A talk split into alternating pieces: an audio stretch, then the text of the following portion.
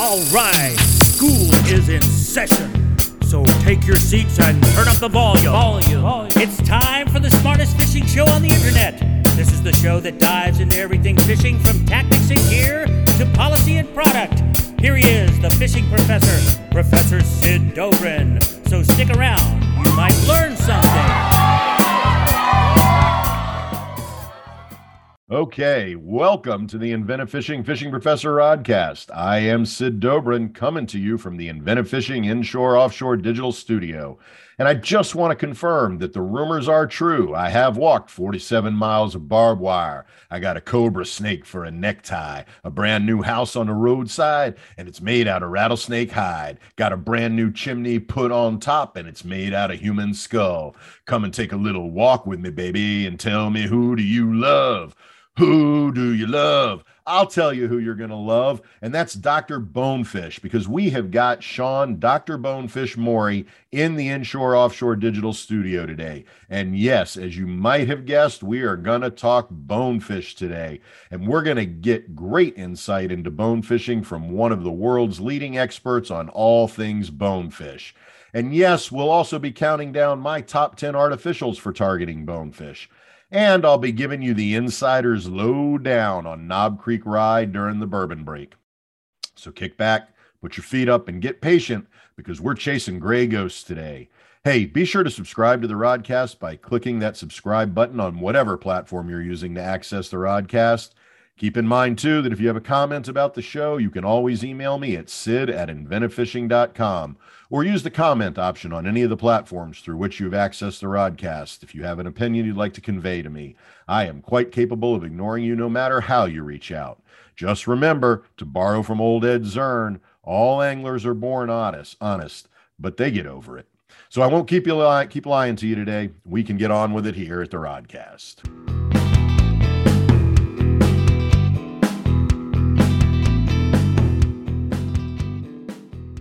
Okay, so there's this trope that has been prevalent in American television and movies since the 1930s.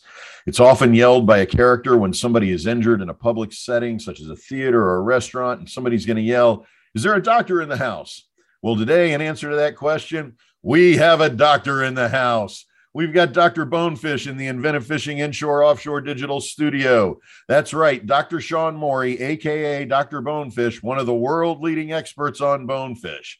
Growing up in Florida's lower keys and mentored by both the legendary bonefish angler and guide Tim Carlisle, as well as the shirtless captain from Team Wise Fishing and Little Butt Naked, Captain Judd Wise, Dr. Bonefish Morey has all, had already rebuilt his first fishing boat and caught more bonefish by the time most teenagers even get their driver's license. Sean's earned his doctorate from the University of Florida, and he's been faculty at Clemson University and now the University of Tennessee. So he really is another fishing professor. He's also co owner of Inventive Fishing. He's the author of Network of Bones, and if I'm not mistaken, currently writing his second bonefish book about bonefish around the world. To say that he is obsessed with bonefish is an understatement. He's got a backcountry soul and he's always looking for that tail. He's the one they call Dr. Bonefish. He's the one that makes you fish all night. He's the one they call Dr. Bonefish. He's going to be your bonefish guide. Oh, yeah, we got crew as part of the bonefish crew today. And we've got Dr. Bonefish in the inshore offshore studio, and we're going to talk bones. Sean, thanks for being here. Oh, thank you. And thank you for that musical and hyperbolic introduction. Um, I don't think I deserve it, but I appreciate it nonetheless. Well, I just appreciate that you referred to it as musical and not screaming torture. So uh, thank you for that. so, we're going to spend much of this conversation today talking about bonefish and picking your brain for expert and insider knowledge. But let's start with the obvious question what is it about bonefish that draws your obsession? And in your book, Network of Bones, you write that you don't know when you first heard about bonefish, but quote, I became instantly hooked before I had even seen an image of one. Talk about that obsession. Yeah, I, I, I know the first time I heard about it was once we moved down to the Keys when I was around 10. And we had um, tarpon cruising in our canal, which of course, being a complete novice at the time, I thought were sharks when they're when their uh, dorsals came out of the water because that's all I knew about dorsals were if they came out of the water it was a shark. but then I learned those were tarpon. And then maybe through this conversation, I, I started to learn somebody mentioned in that context bonefish.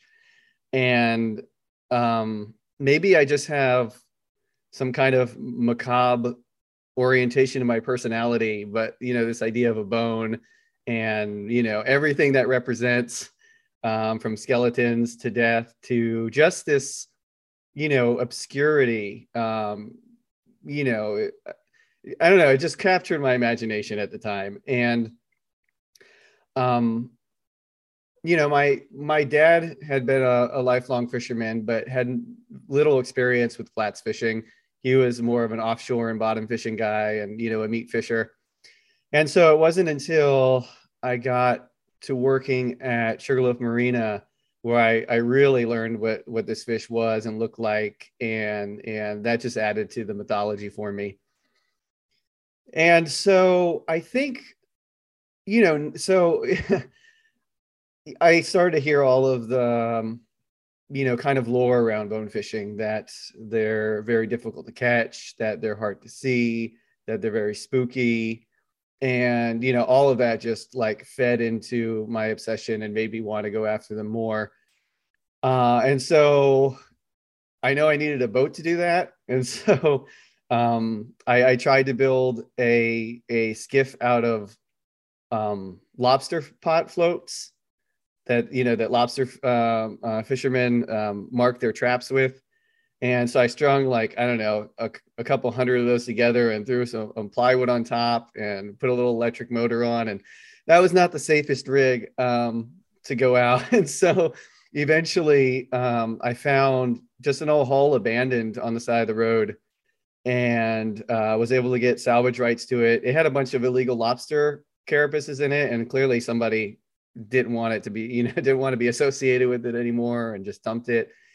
And so um, I ended up uh, getting rights to that, rebuilt that boat, and turned it into a skiff that I could finally like get out to some flats um, with.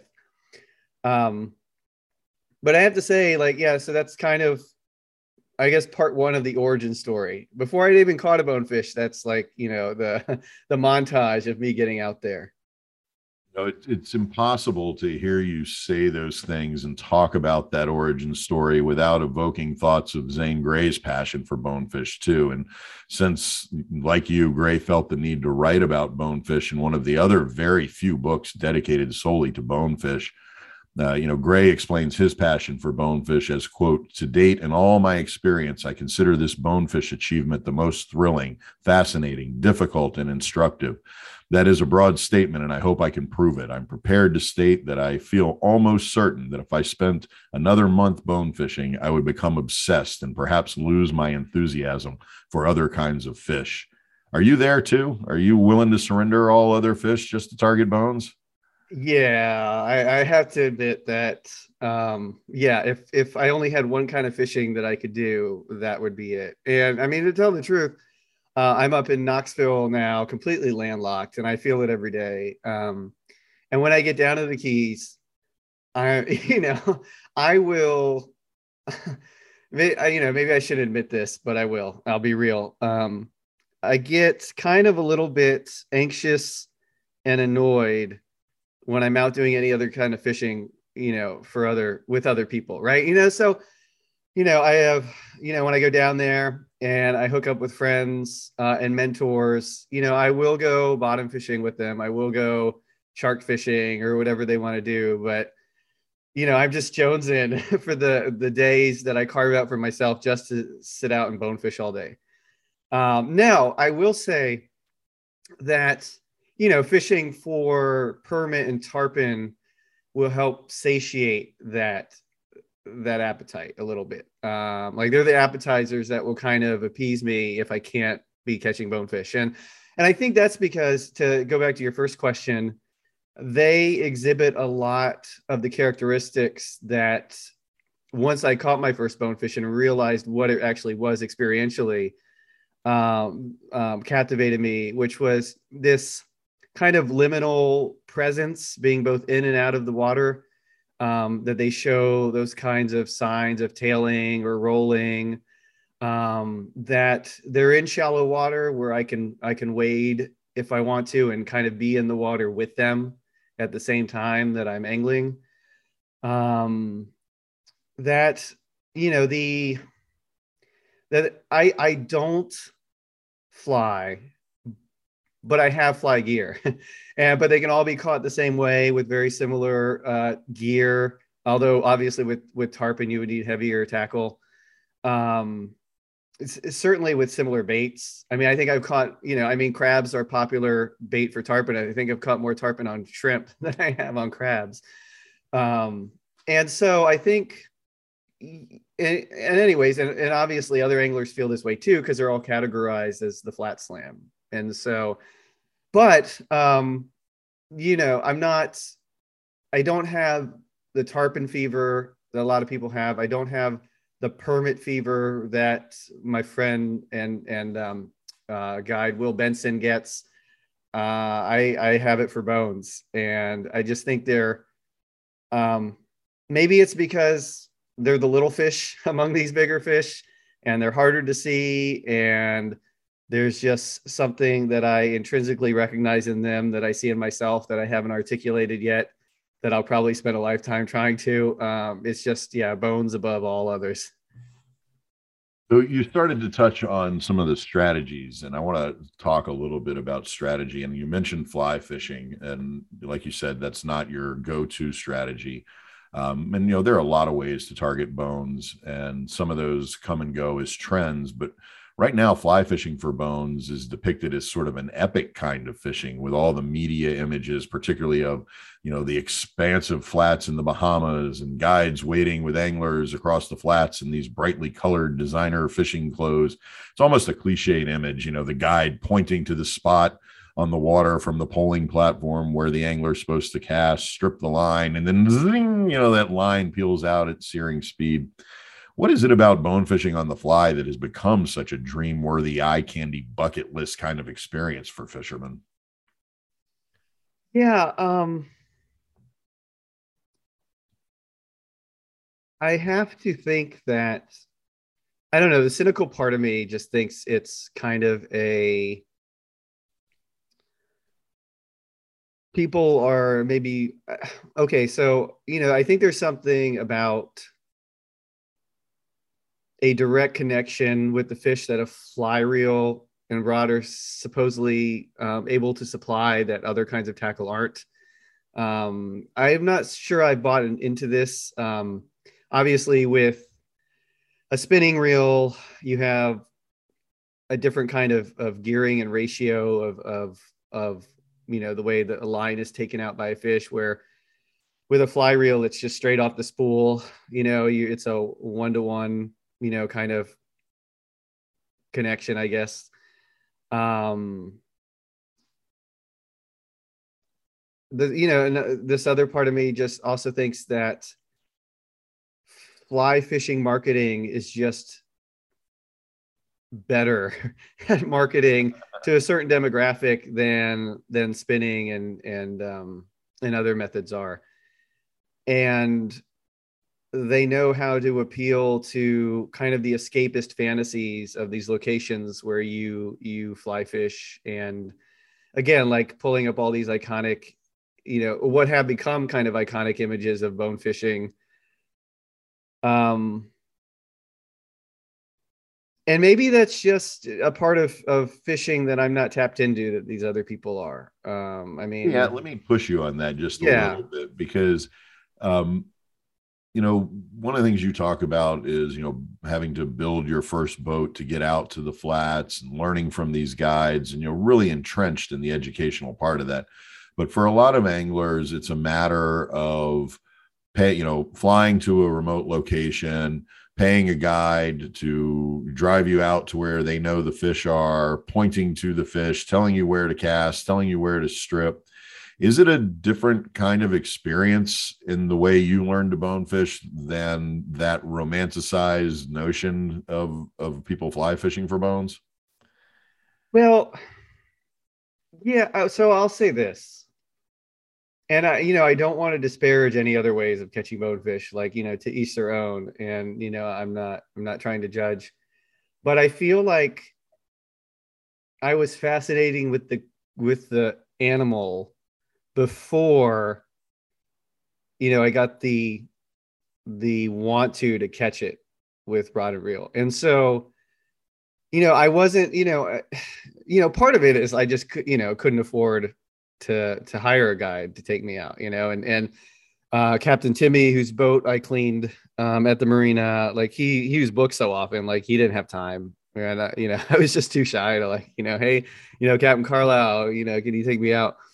Um, and which he has done later, uh, but not at the time. Um, and and you know, and I don't know, maybe part of it is just I I tend to be an autodidact, and feel like I learn better when I have to learn it myself and teach myself. But I also you know, wanted to be out there with them and learn their behaviors and characteristics and patterns for myself and kind of earn catching them.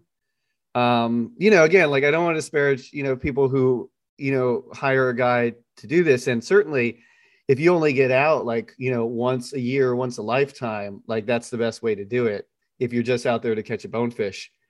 But, you know, I wanted to kind of dive deeper than that. And I wanted to, kind of see for myself what this animal was about and then what angling for it was about and you know i i couldn't have somebody show me and and so like you know all my first bonefish were all caught you know um, either with my dad who was also as clueless as i was um, or just by myself and i have to think that helped me be a better angler um, and and you know, and I guess mm,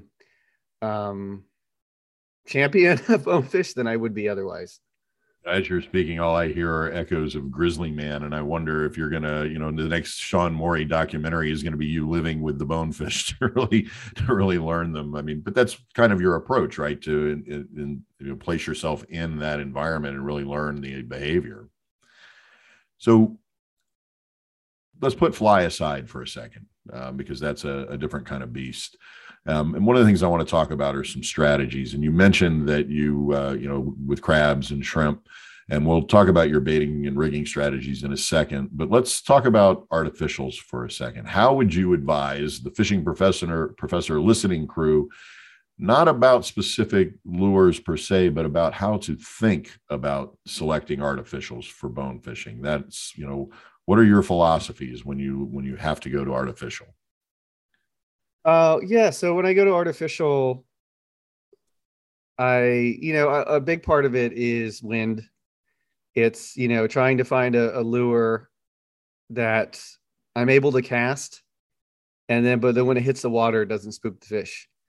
Um and so you know so you want something that you know that's that's both light and heavy enough. And so uh, it's a lot of of tying, you know, or trying those different lures out in the conditions and seeing what I can use. And it's you know, it also has to do, I guess, with your rod characteristics and and you know making sure i mean you have to pair the rod with the lure i find. Otherwise i'm just uh, maybe it's just me but i'm i, I can't cast it.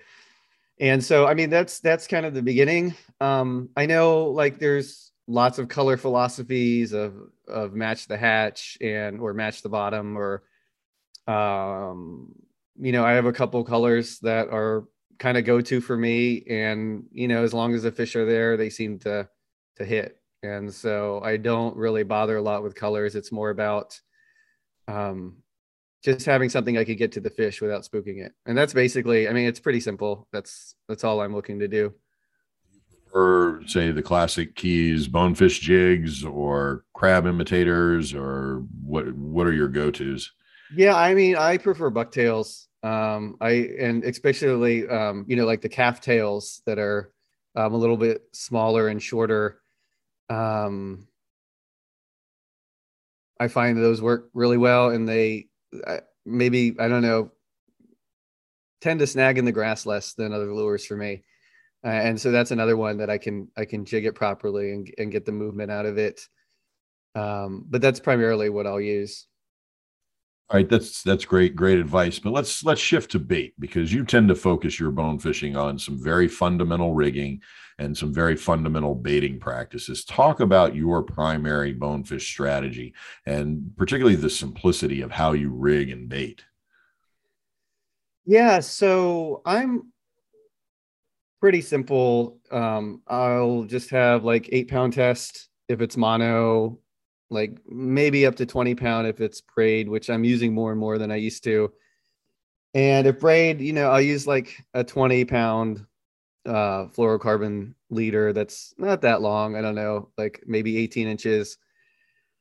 And maybe just a bimini twist with mono. Um, and then with uh, the hook, I mean, I'll just use a um, maybe a one aught or one bait holder hook. So it'll have the burrs on the shank to help keep a shrimp in place. Um, and then what I, I've been doing more recently, and you know, this is something I saw originally um, Rick Murphy do um, on one of his TV shows, which is to file down the barbs, right?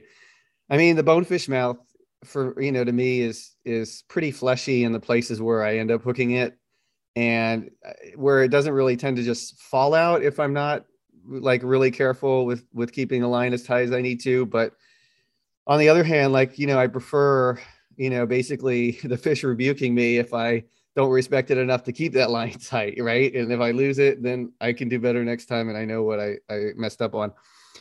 Um, so so that that's typically um, what I'll use for gear, and then maybe I mean usually always because I never get great conditions. Uh, I'll I'll pop some split shots on there, um, especially if the the current's ripping, because I do want that that shrimp to kind of like move to the bottom um, in front of the fish, or or when it's rooting around and and it catches the scent.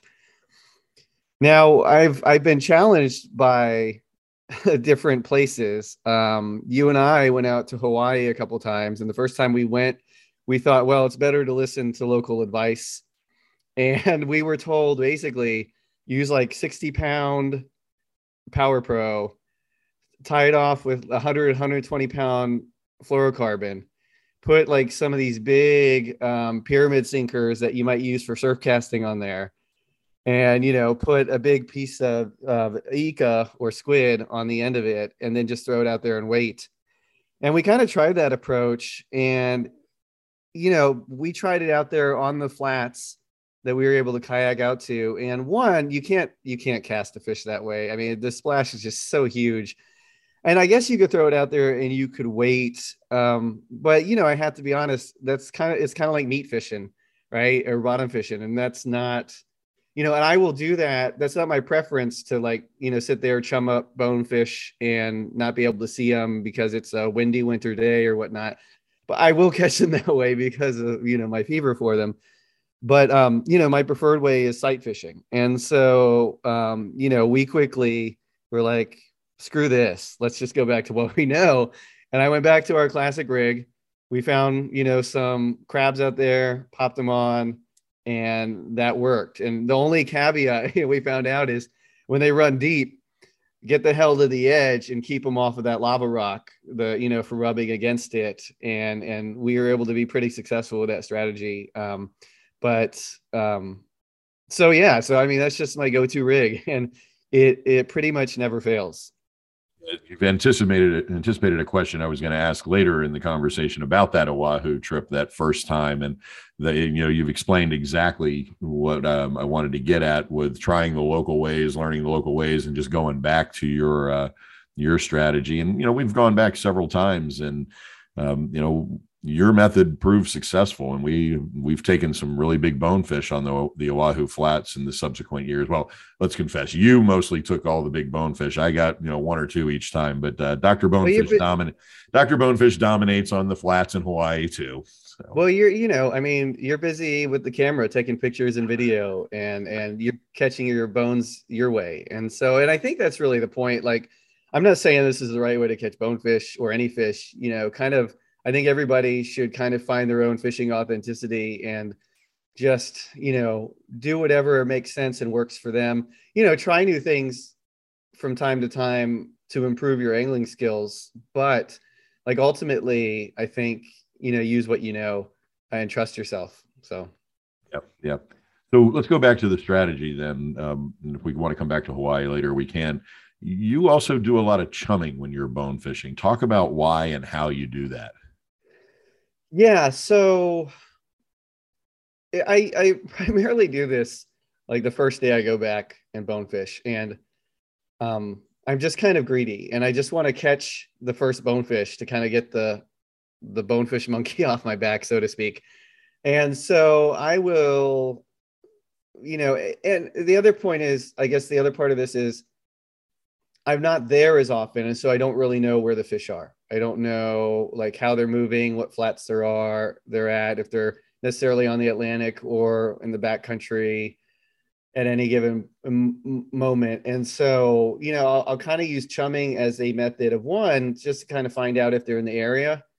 That's not always a proven method, but you know, I mean, it's not guaranteed that if I throw some chum in there, I'll, I'll get bonefish and that they are aren't there. But um, it'll at least give me some indication if they're, you know, they're thick, you know, thick enough to to draw them to where the chum is.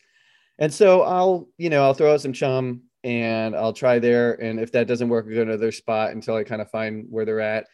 And then once I've gotten, you know, some bones that way and I kind of know the area, then I'll try to look for ties that I can I can wade for them. Um, I mean, I, you know, I prefer to go after tailing bones in very shallow water when I can. And you know, my flats boat is almost 35 years old now and does not have the draft of these micro skiffs. And so, you know, I'll just I'll just beach it on an incoming tide and then wade as the tide rises, um, or vice versa. Um, and so, but yeah, but I will chum as as kind of I guess it's like what I hear about gold spoons for like West Coast fishing. Like that's the prospecting spoon, right? If you don't know what's really out there or what to use, throw a gold spoon, see if you get trout or reds or anything else. And then, you know, if you've kind of find fish in the area, then you can start to play with other other kind of lures and chumming is kind of my kind of method of prospecting when i i first go down um, just to kind of see where you know which of my spots are producing you know wh- what's there and um, that's so it yeah i mean in some ways it's eh, okay well the other aspect of that is too is you know if the weather is just nasty and it's too difficult to pull or there's too much chop and they're not going to tail when there's chop um, that's a method that i use to, to try to get them up there. The, and so the third part of this is that i didn't that, that now applies is i've got kids and you know it's difficult uh, seven and nine it's difficult to pull and bait their their their lines and detangle their lines when they both cast at the same time. And so for me to just get them interested in bonefish and interested in in in this kind of fishing um, chumming is just a lot easier to bring them to me instead of trying to get to them. And you know kind of allowing me to tend to mentoring their fishing education and still catch bonefish at the same time and so you know it's interesting that as i hear you talk about your approaches to bone fishing um, one of the things that I think is not talked about a lot with bone fishing is the extreme degree of patience that bone fishing requires. I mean, fishing in general is always thought of as demanding patience, but bone fishing really is a folly of the patient angler, uh, making it also really one of the most contemplative fishing practices out there. How did you develop that degree of patience? I mean, I've I have seen you sit and stare at the water literally for you know six hours eight hours just waiting for a single bonefish how did you get that degree of patience and how has that served you you know not just as a bonefish angler but in life as well yeah um i guess i didn't have many friends as a kid and just sitting by myself well so before i was introduced to just the the for me the miracle is the keys. Like i i was always in the woods as a kid and just kind of I spent a lot of time by myself and just kind of being in those spaces. And i guess it made me comfortable with just whatever inner voice you know i had or whatever you know i spent so you know i'm not just looking for bonefish in those during those hours like i'm always also bouncing through multiple conversations in my head and i could you know, I'm I'm thankfully not addicted to my phone the way you know we've a lot of us have become again no judgment with that but uh, I could just sit in my head. Like I could drive in the car for eight hours and not listen to the radio and just be in my head the whole time. So when you pair, and, and maybe I developed that just being outside. I don't know. Um, it's something I would like to find out so I can try to instill it in my kids if it's useful for them. Um, but also, I think there's just this anticipation that doesn't fatigue that you know they're going to come any minute they're going to come any more minute it's it's it's almost like a conjuring or a summoning and like um, you're waiting for this apparition to appear you know there's a, you're in a place where they might. And when they do that the the adrenaline or the the oxytocin i don't know what all the emotion or all the, the chemicals that are released um, occur when that happens. Um, you know i think that's worth it. I mean it's it's you know i guess it's akin to knowing what you need to go through to get that high and being willing to go through it and doing a little bit more each time to get it. Um, so, you know, there could be something toxic and addictive about it. I don't know. um, um, maybe we should rename our, you know, inventive fishing, toxic fishing or something. but, um, uh, I have to say, yeah, I don't know. It's just, I, I know the payoff, even if it's like a five minute fight, is worth me sitting out there all day.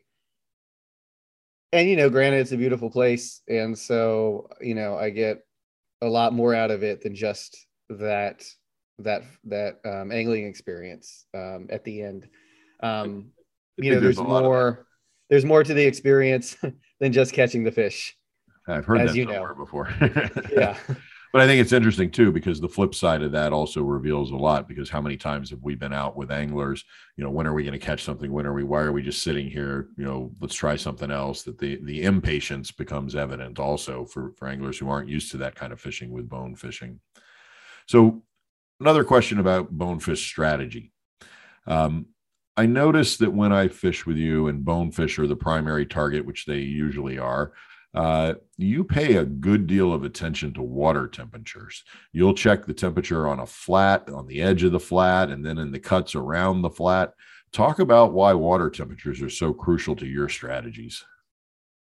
Well, I mean, I think it's not really much of a secret that bonefish prefer, you know, a certain range. Um, and you know, I think you know there's all kinds of numbers thrown out there. 74 degrees as a low, 72 degrees as a low, um, and then there's highs to that. That if it gets you know above I don't know mid 80s or high 80s, and they'll they'll run deep. And so you know it's it's it's again just trying to pay attention to how these fish need to respond to their environment to survive.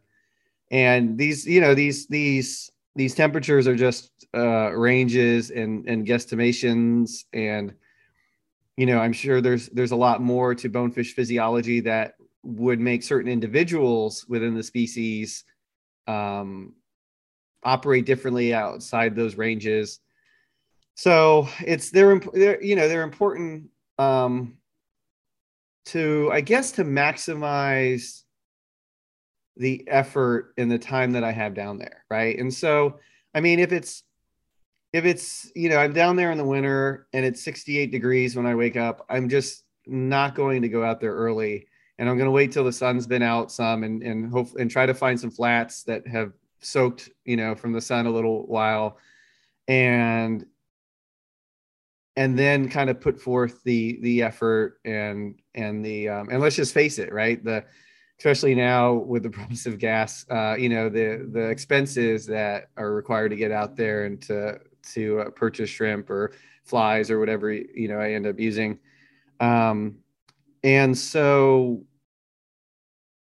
I think that's part of it. It's it's you know just understanding what's the most likely outcome given a certain temperature, and then you know waiting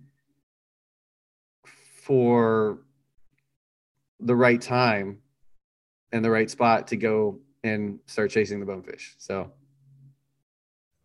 in the background, the thunder is just rocking right now here. We're about to get snow tomorrow, so I wish it was thunder. so let's talk bonefish conservation for a minute too. Um, I know that you've dedicated the proceeds from the sale of your book Network of Bones to the Coastal Conservation Association of Florida, and that you support the work of Bonefish and Tarpon Trust. Talk about why conservation efforts are particularly important for bonefish anglers and how you, as an angler, develop your own conservation habits. Well, I'll just be completely honest. I mean, it's all selfish, right? I just want there to be more bonefish so I can go out and catch, right? Um, but no, I mean, certainly, I mean, spending so much time thinking about bonefish, I have you know a you know a uh, intrinsic love of bonefish that may be unhealthy um, but that you know i want i want all species on earth protected but especially this one and i can't devote you know proceeds to every species. And so this is the one that's most natural. And and i really think you know in a larger a larger kind of um, environmental ethic, I think that's an approach pointed out by um, the the scholar William Lines, which is like you know to get the most bang for our buck and our time and our our um, our fighting of compassion fatigue. Like if we all go kind of after the place or the species or whatever animal you know has the most emotional, we have the most emotional investment in. Um, like just that distribution is gonna, I guess, for lack of a better term, raise all species votes. um, I think that makes no sense, but hopefully the listeners will figure out what I mean by that. And and so for me, it's just like, well, that's the fish I love, so I'm gonna put my effort and and resources into supporting the conservation of that fish. Uh, other people love mahi. Other people love snapper you know, I'll let them, I'll leave it to them to be, you know, supporters of, of those fish or active supporters of those fish. Um, and so, yeah, so now my, you know, my scholarship is kind of in, invested in thinking about the larger systemic structures that affect those uh, those animals. Uh, also, maybe I'm wrong, but you know, I think just a large, I think a large segment of the population, I would assume, has no idea what a bonefish is and has never heard of one. Um, you know, certainly there's anglers all over the country and all over the world that go after bonefish and love bonefish and you know spend significant time and resources fishing for them. Um, but I think for the most part, you know, the average individual, you'd say, Hey, have you ever heard of a bonefish? They have heard of bonefish grill, but don't otherwise know uh, of the of the actual species. And so um, I think it's important to to bring this awareness to light and also to kind of show their importance beyond just an economic kind of tourist um, attracting sport fish. Um, you know, they are um, more than there for our entertainment. They do more in the environment than just, you know, um, give us angling pleasure.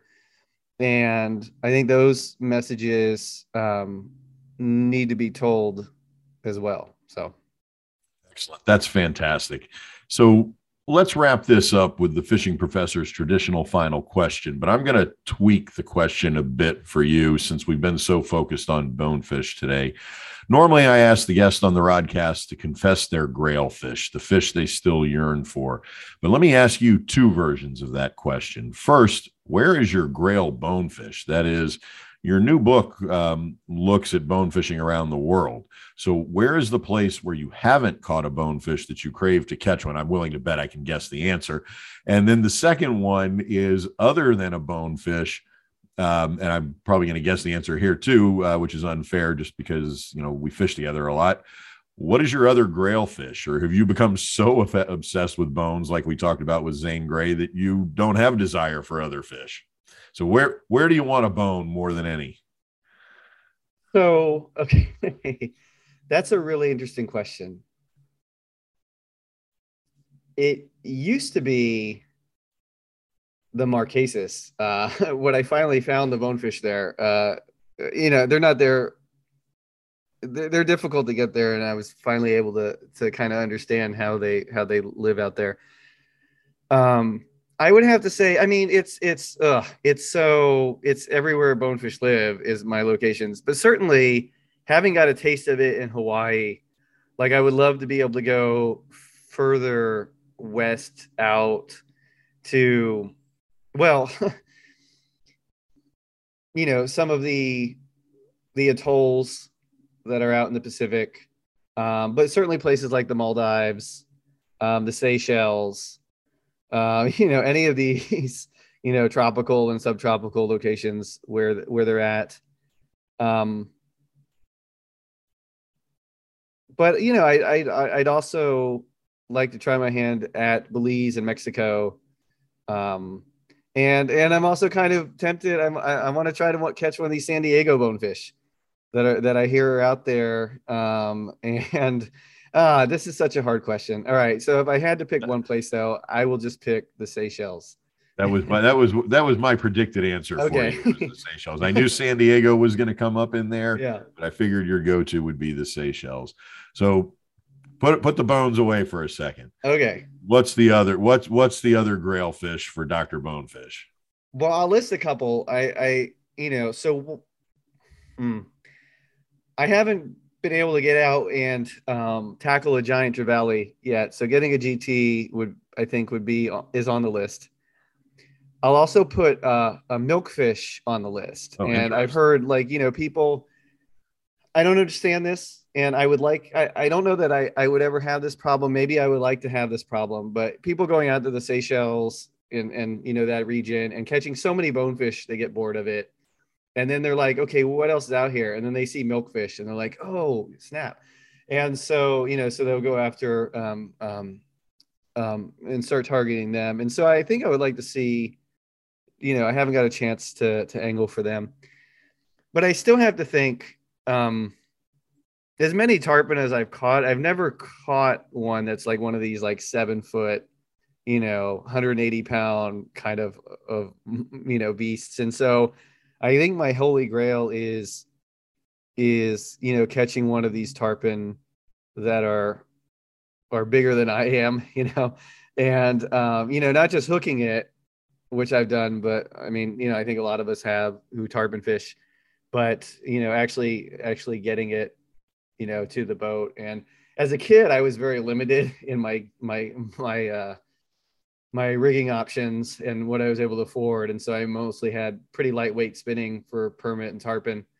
I mean, permit and bonefish, I'm sorry. Um, but you know, now that I actually have some heavy rods and you know, if I can get down there in April or May when those that size typically cruises through the keys or wherever, um, I still need to get, I still feel I need that tarpon. Uh, I've caught some big ass permit. I've caught big bones you know, but I haven't gotten, you know, you know, the kind of uh quintessentially ferocious, you know, magical tarpon.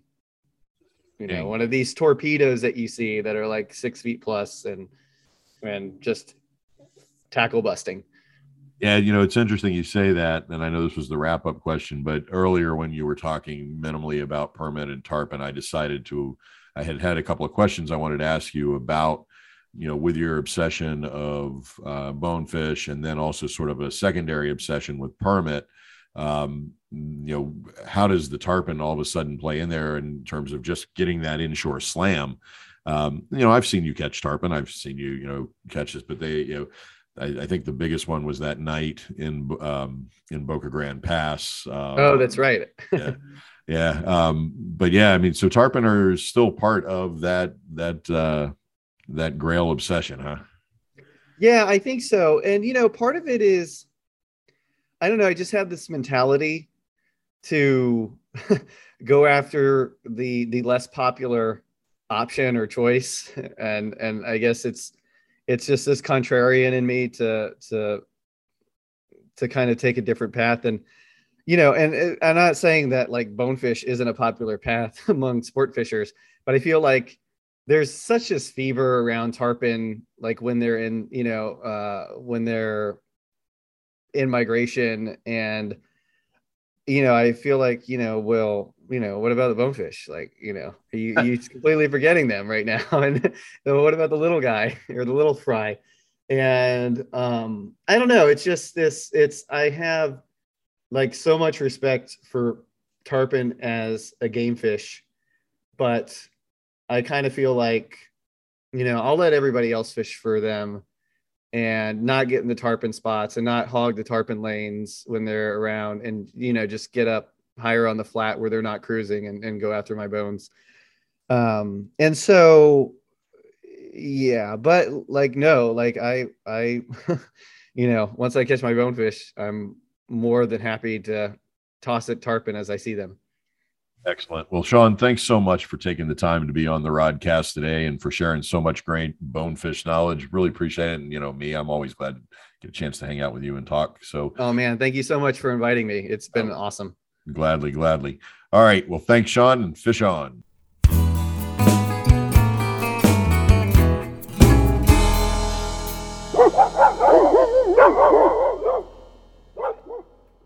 Woohoo! I can hear those old hound dogs barking, chasing down the hoodoo there. Hey, it's time for the bourbon break. And this week, we're going to be talking about the edges of the bourbon world, looking at a classic rye whiskey, Knob Creek Rye to be exact. Now, a lot of my friends ask me to explain the difference between bourbon and rye and are often befuddled by that Don McLean lyric, Them good old boys was drinking whiskey and rye, singing, This'll be the day that I die further adding to their discombobulation. So let's make it simple. Whiskey refers to alcoholic beverages distilled from fermented grain mash. This can be corn, barley, rye, or wheat. Bourbons are whiskeys that are distilled from at least 51% corn mash, and rye whiskey is distilled from at least 51% rye. Of course, to further perplex the unenlightened members of the social order, the term bourbon started to be used synonymously with whiskey in the American South in the early 1800s. Now, we could also get into a conversation about the distinctions between Tennessee whiskey and Kentucky bourbons, but we'll save that bit of illumination for another day. For now, we just need to acknowledge that rye and bourbon are both whiskeys and both have their merits, and to note that there's an interesting history here because prior to Prohibition, rye was one of the most used grains for American whiskeys, but after Prohibition, corn became the dominant distilled grain. Rye, in fact, was rarely seen on the market until the early 2000s again when it started to make a comeback. And while certainly not as popular as bourbon has become, rye is developing an audience, and we're seeing more and more distillers offering small batch and craft ryes in their catalogs. Now, Knob Creek Rye, as is evidenced by the name, is produced by Jim Beam Distillery in Clermont, Kentucky, and is part of the Beam Suntory subdivision of Suntory Beverage and Food Limited, which is owned by Suntory Holdings out of Osaka, Japan. So, yes, Good old American Jim Beam and Knob Creek are owned by Japanese corporations. The Knob Creek line is one of several higher end whiskeys that Beam te- that the Beam team makes, including Booker's, Baker's, and one of my favorites, Basil Hayden.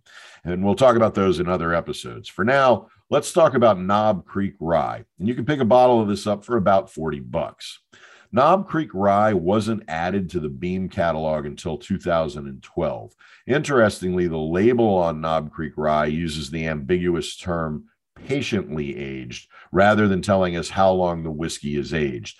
Adding this term to the label was a new twist for the Beam distillers, as they had identified aging times on all of their other brands prior to the release of the Knob Creek Rye. And while that's interesting, it shouldn't distract from the fact that this is a damn fine whiskey. Now, I'll be up front. I really like ryes, not as much as bourbons, but still enough to consider them among my favorite whiskeys. Knob Creek Rye is a 100 proof whiskey, just like the Knob Creek Bourbon. The Knob Creek Rye has got a rich nose with aromas of caramel, but it's dominated by a pleasant woody oak air. The flavor is a great synthesis of wood and caramel as well, but with the added smoothness of vanilla, brown sugar, and even a hint of cherry. In fact, that cherry sort of serves as a transition to a dried fruit taste at the finish. But it's also that consistent rye grain flavor that holds this whiskey together, giving it a cohesive palate throughout the flavor transitions and really giving form to how it sits in your mouth. I've heard a couple of people say it also has a hint of cinnamon in the finish, but I got to say, I haven't been able to pull that flavor out anywhere in its taste spectrum, though when poured on the rocks with a splash, I do get hints of ginger on the back end of the taste. Now, I tend to drink whiskeys neat, and the Knob Creek rye is an ideal neat pour. It's not heavy or aggressive like some ryes can be, and it's not as complex as some can be either. It makes for a good daily driver, or at least a good daily rye driver. And when the bar doesn't carry the top shelf ryes, Knob Creek Rye makes a damn fine surrogate, scoring points from off the bench. And that's that. But before we go, and as a final note, my regular disclaimer as always, please keep in mind that the Fishing Professor Bourbon Break reviews are not sponsored. The distillers have not sent me samples, nor do they influence my reviews at all, though I am always open to sponsorship, bribery, extortion, and a few on the house. The bourbons I review are purchased out of pocket, and my reviews are based on my keen sense of bourbon know how, which I have developed over many years in many of this country's finest watering holes, drinking establishments, dives, pubs, honky tonks, and back alleys, speakeasies. Hey, speaking of, let me give a quick shout out to Duncan's on the Gulf, a great dockside bar restaurant in Cedar Key, Florida. Just a great place to sit on the edge of the Gulf and sip some fine rye. So that's it for the bourbon break today. But before we get back to the fishing, let's take a moment to remember the wisdom of that great American writer, Mark Twain, who taught us that too much of anything is bad, but too much good whiskey is barely enough. As always, if you've got comments about this week's bourbon break, feel free to email me at sid at inventivefishing.com. Drink on, my friends.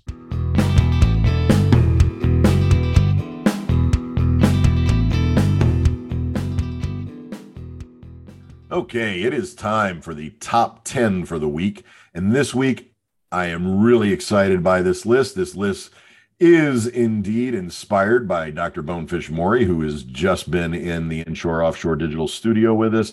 And I am so excited, in fact, that I got to sing it out. Ba-na-na-na-na. On the day I was born, the nurses all gathered round, and they gazed in a wide wonder at the joy they had found. The head nurse spoke up, said, Leave this one alone. She could tell right away that I was bad to the bone. Ba-ba-ba-ba-bad, ba-ba-ba-ba-bad, bad to the bone. I caught a thousand fish afore I met you. I catch a thousand more, baby, afore I am through bad to the bone. So, yes, yes, yes, let's count down my top 10 favorite bonefish lures. Now, let me say I love bone fishing, and I do owe a lot of my learning about bone fishing to my partner in fishing crime, Dr. Sean Bonefish, Dr. Bonefish Morey. I should also say that fishing for bones with artificials does take a real degree of patience. I know a lot of you like fishing for bones with flies or bait, and we just heard Dr. Bonefish talk about bait fishing for bones, and that is certainly some exciting stuff. But I'm not going to include any fly patterns or bait rigs in my top 10 bone fishing lure list. Instead, I'm going to stick to a variety of jigs and other lures. Now, keep in mind that bonefish primarily prey on small crustaceans, so most of these lures in my list are crab or shrimp imitators.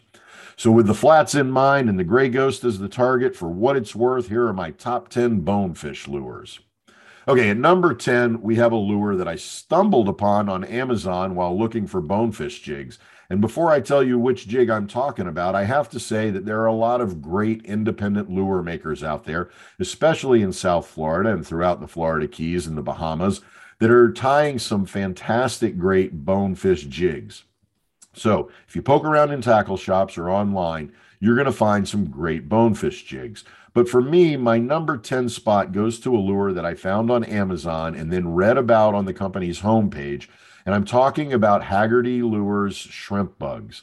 Interestingly, Haggerty Lures operates out of Reading, Pennsylvania, and they make both fresh and saltwater lures. The design of their shrimp bugs are great for bonefish, and I'm a big fan of their pink pearl design. One note about Haggerty's, by the way, whether you order from from them directly or via Amazon, they don't keep a stock of lures on hand. They tie the lures when you order them. So they'll tell you up front that delivery time is three to five weeks. Nonetheless, it's worth the wait as these bonefish jigs are worth having in your bone box. Okay, at number nine, I've got Berkley Gulp Alive Peeler Crab. Now, if you know Gulp Alive, you know that these are scented baits that come packaged in a scented fluid that charges the soft body bait. It's that scent in the Gulp Alive Peeler Crab that will draw bonefish in. I like to rig the Gulp Alive Peeler Crab on a smaller jig head when casting the bones. Okay, and number eight, I've got a classic lure, the DOA shrimp. And I'm sure you've heard me talk about the DOA shrimp before, as it is truly a benchmark lure in the artificial shrimp world. Yeah, there's an artificial shrimp world. Um, it is the most often copied shrimp body design out there. What makes Mark Nichols' design so great, and he told me about how much time he invested in getting this aspect of the shrimp right, is the fact that shrimp fall horizontal. And the lure does this when it's settling down from in the water to a solid surface. If you've ever watched the shrimp swim, when it rests, it settles not with its head or tail up, but horizontally. The DOA shrimp has this action down perfect. That's in part due to the internal weight of the lure, which also makes this a very castable lure. The DOA shrimp is available in five sizes, ranging from two inch to six inch, and it's that smaller two inch version that is great for bones.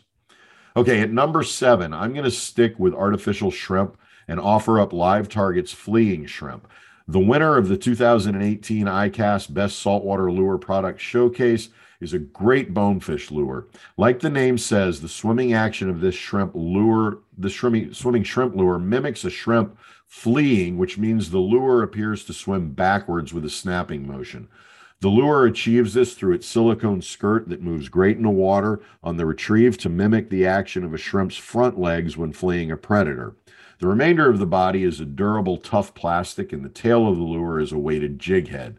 The profile of the lure is incredibly lifelike, and it comes with an internal glass rattle to create an auditory attractant through its clicking sound, like the clicking of a fleeing shrimp. It's also a scented lure.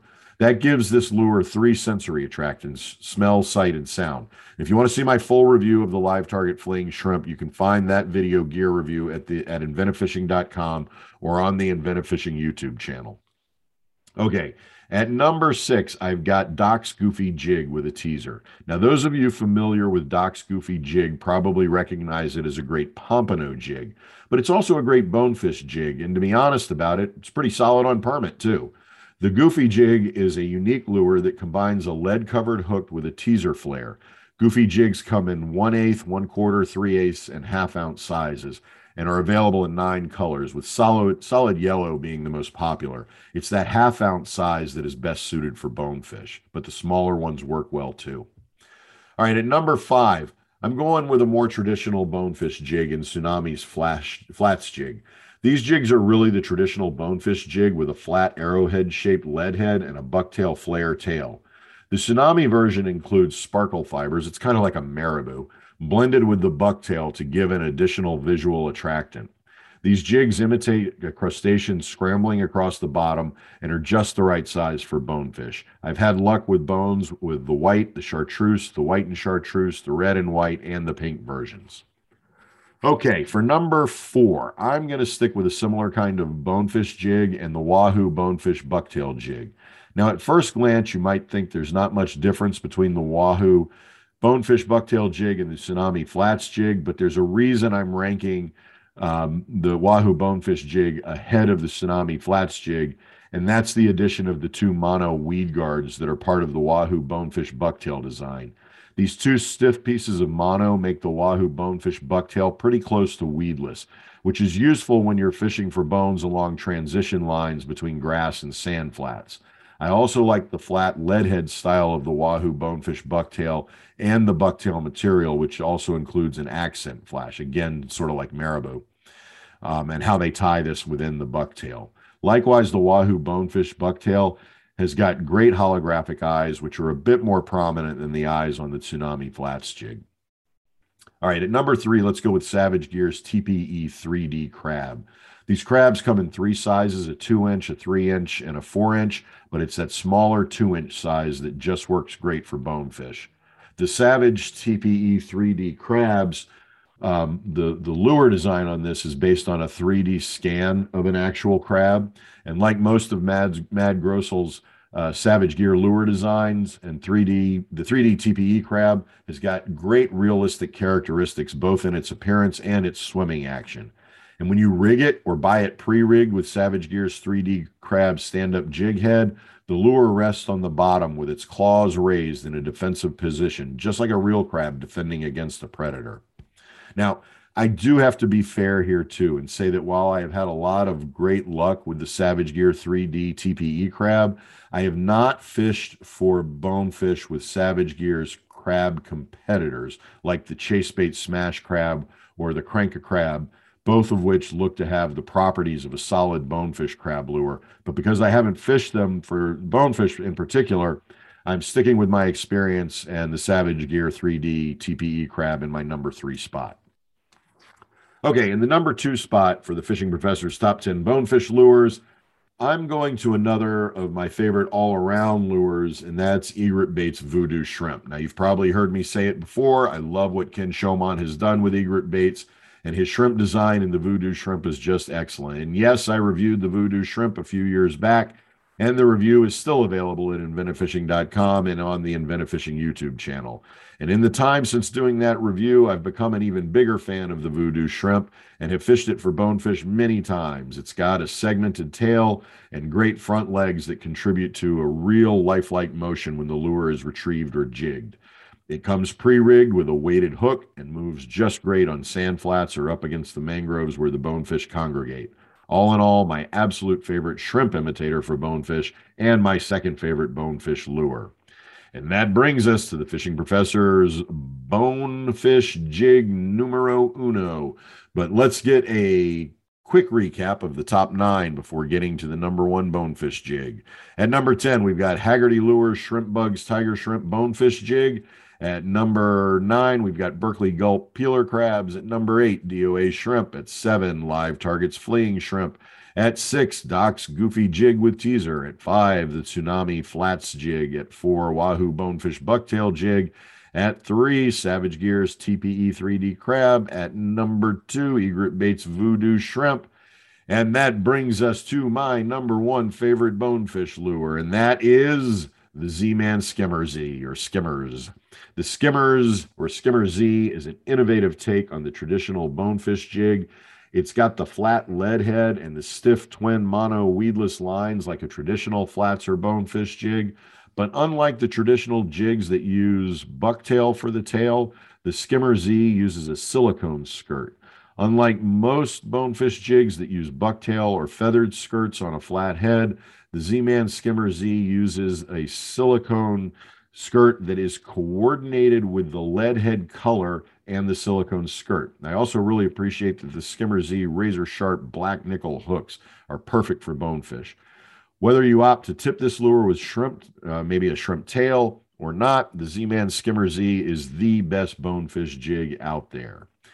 And that's it for this week's top 10 countdown. As always, if you have comments about my top 10 or if you want to recommend a bonefish lure for me to try out, whether it's one of your personal favorites or whether you're a manufacturer and you want me to be aware of your lure, you can always message me at sid at inventivefishing.com or just leave a comment in the comment section of whatever podcast platform you're listening to the rodcast on.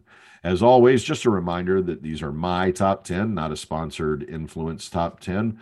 Um, I do dream of being a real boy one day and having sponsorship. Always, if you'd like a fishing professor's top 10 about a particular fishing related thing, just shoot me an email and I'll see about adding it to my list for future top 10s. Knick knack, patty whack, let's get the fishing professor a bone.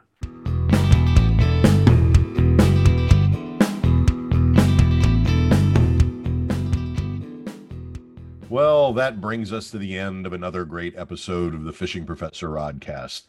Hey, you can tell all your friends that you listened to a great podcast today all about boning. To that end, I want to thank Sean, Dr. Bonefish Morey for joining me in the Inshore Offshore studio today and for sharing his bonefish expertise with us.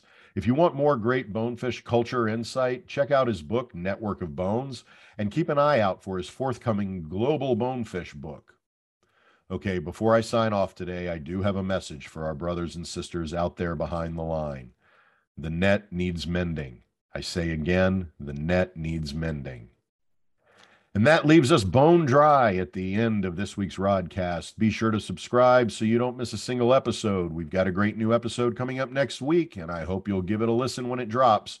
Remember that new episodes drop every Wednesday. As always, please be sure to share the Fishing Professor Rodcast with everyone you know. Use your social media networks to let all of your friends and followers know that you listen to the Fishing Professor Rodcast. As always, if you have a comment or question about anything on this week's show or have recommendations for future top 10s, bourbon breaks, interviews, or information about specific fishing related issues, please feel free to email me at sid at inventivefishing.com or leave a reply in any of the comment sections for any of the podcast platforms you use to listen to the Rodcast. Hey, be sure to check out the Inventive Fishing web pages and be sure to follow us on Twitter and friend us on Facebook at Inventive Fishing. I will be back next week with another episode of the Rodcast. Until then, this is Sid Dobrin, the fishing professor.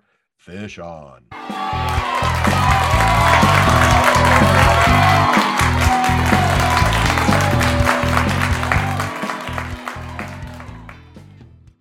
The Fishing Professor Show is copyrighted by Inventive Fishing, LLC. Any rebroadcast of the podcast without the consent from Inventive Fishing, LLC is strictly prohibited. Fish on!